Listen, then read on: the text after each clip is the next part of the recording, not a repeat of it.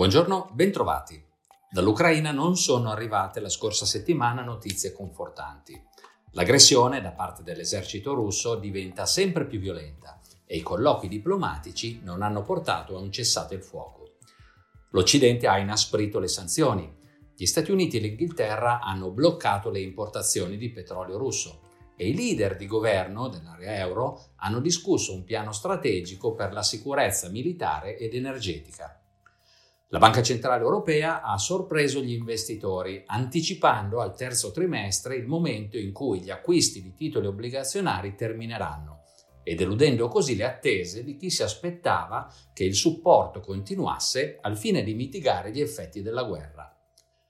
L'inflazione di febbraio negli Stati Uniti è arrivata al 7,9%, un nuovo record di cui la Federal Reserve terrà conto nella riunione di questa settimana.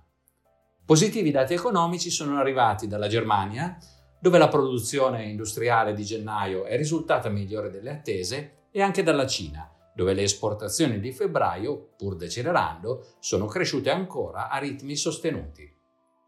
In un contesto decisamente incerto, i principali listini azionari hanno subito altri ribassi. L'indice MSI delle azioni globali chiude la settimana a meno 1,9%, lo Standard Poor's 500 a meno 2,9%, il Nasdaq a meno 3,5%, mentre l'Eurostock 50 con un più 3,7% ha recuperato parte del crollo della settimana precedente. L'indice Hang Seng della Cina chiude a meno 8,2%, penalizzato dalla possibilità che il governo americano possa costringere alcune aziende cinesi ad abbandonare la quotazione negli Stati Uniti. Le maggiori pressioni inflazionistiche dovute alla guerra hanno spinto al rialzo i rendimenti obbligazionari, che sulla scadenza decennale sono saliti di ben 37 punti base in Germania e di 27 in America. Il Brent ha toccato lo scorso lunedì i 139 dollari al barile, il massimo da 14 anni.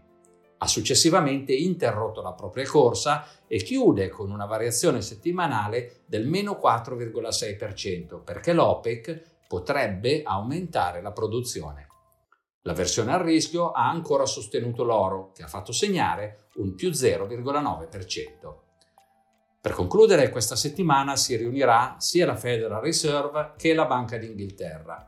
Vedremo poi i dati sulle vendite al dettaglio e sulla produzione industriale negli Stati Uniti e in Cina per il mese di febbraio.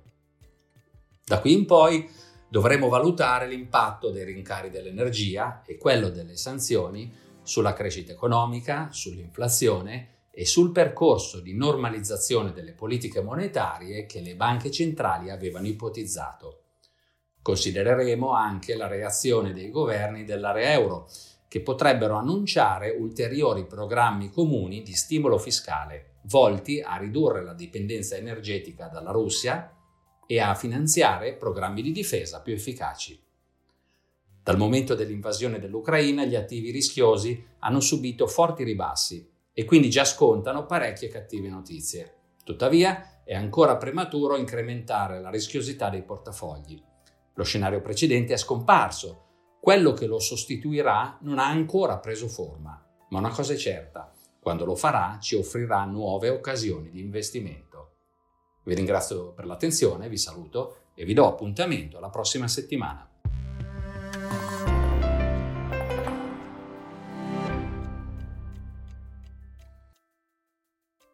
Presente registrazione audio ha finalità meramente informative. Le informazioni in essa contenute non rappresentano un'offerta di acquisto o vendita di prodotti finanziari, una raccomandazione di investimento e non sono da intendere come ricerca in materia di investimenti o analisi finanziaria. Le opinioni espresse riflettono il giudizio di Amundi al momento della loro diffusione e sono suscettibili di variazioni in qualunque momento, senza che da ciò derivi un obbligo di comunicazione in capo ad Amundi. Non si garantisce l'idoneità a qualsiasi scopo di investimento delle informazioni fornite, le quali non devono essere utilizzate come unica base per assumere decisioni di investimento. Eventuali dati riferiti a performance passate non sono un indicatore attendibile di performance attuali o future.